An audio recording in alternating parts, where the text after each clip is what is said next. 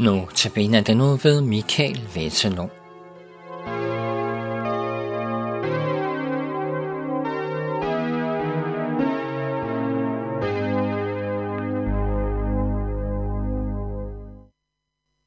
Og i dag der læser vi fra Ezekiels bog, kapitel 20, vers 44, hvor der står sådan her.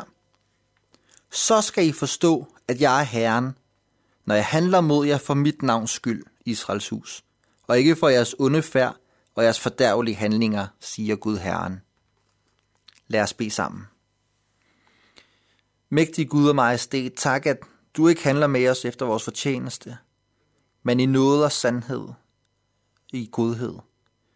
Gud, tak, at vi må komme til dig, som vi er. Vi må stole på, at du har noget nok også for os. Tak, at der frelse i dit navn. Amen. I går der mødte vi det her udtryk, så skal I forstå, at jeg er Herren.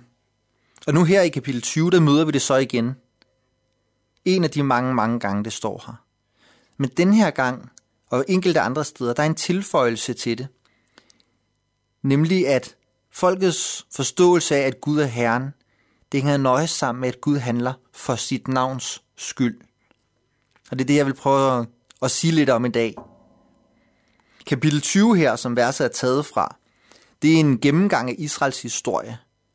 Hvordan Israel har været slaver i Ægypten, de blev udfriet, de vandrede 40 år i ørkenen, de fik de 10 bud og kom ind i deres eget land. Og her på Ezekiels tid, der havde de stadig landet, men nogle ganske, ganske få år efter det her, der mistede de det. Og kapitlet gennemgår hele den her historie og beskriver nøje, hvordan Gud i det alt sammen har handlet for sit navns skyld. At Gud førte dem ud af slaveriet, det gjorde han for sit navns skyld. De mange år i ørkenen var for hans navns skyld. Og da de fik landet, der var det også for hans navns skyld. En gang i fremtiden, siger Gud, at der skal de igen få landet, og så skal det ske for hans navns skyld. Hele Israels historie, fra 2000 år før vores tidsregning og helt frem til i dag, den viser, at Gud han handler, Gud han agerer.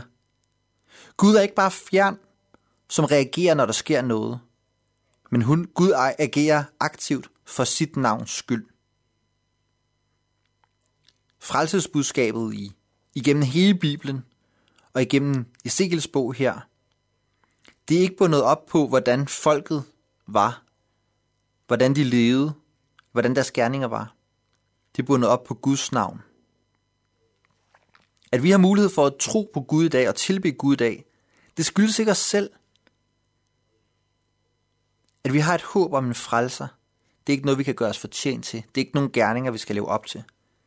Det skyldes ene og alene noget hos Gud, noget i hans identitet, i hans navn, for at blive i Bibelens sprog.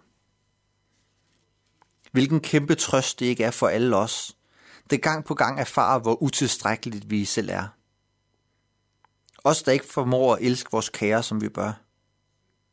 Os, der prioriterer forkert og gør andre ondt for at hæve os selv. Til alle os, der lyder Guds ord i dag, at frelsen ikke er bundet op på, hvem vi er, eller på, hvad vi gør. Frelsen er alene defineret i Gud selv, og ikke i vores gerninger. Meget konkret, så ser vi det på Jesus navn. Jesus, eller det hebraiske Yeshua, er en sammentrækning af ordene Jehova, der betyder Herren, og Shuva, der betyder frelser. Jesu navn, det betyder Herren frelser.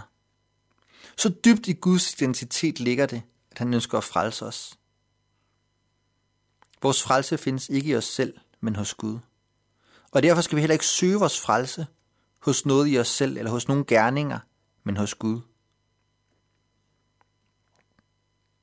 Prøv at se, hvordan Guds nåde og frelse er fuldstændig uafhængig af dig, men alene er hos Gud selv.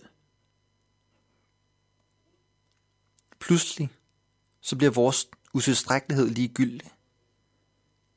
Vi skal, blot, vi skal blot erkende, at Gud han har handlet for at frelse os.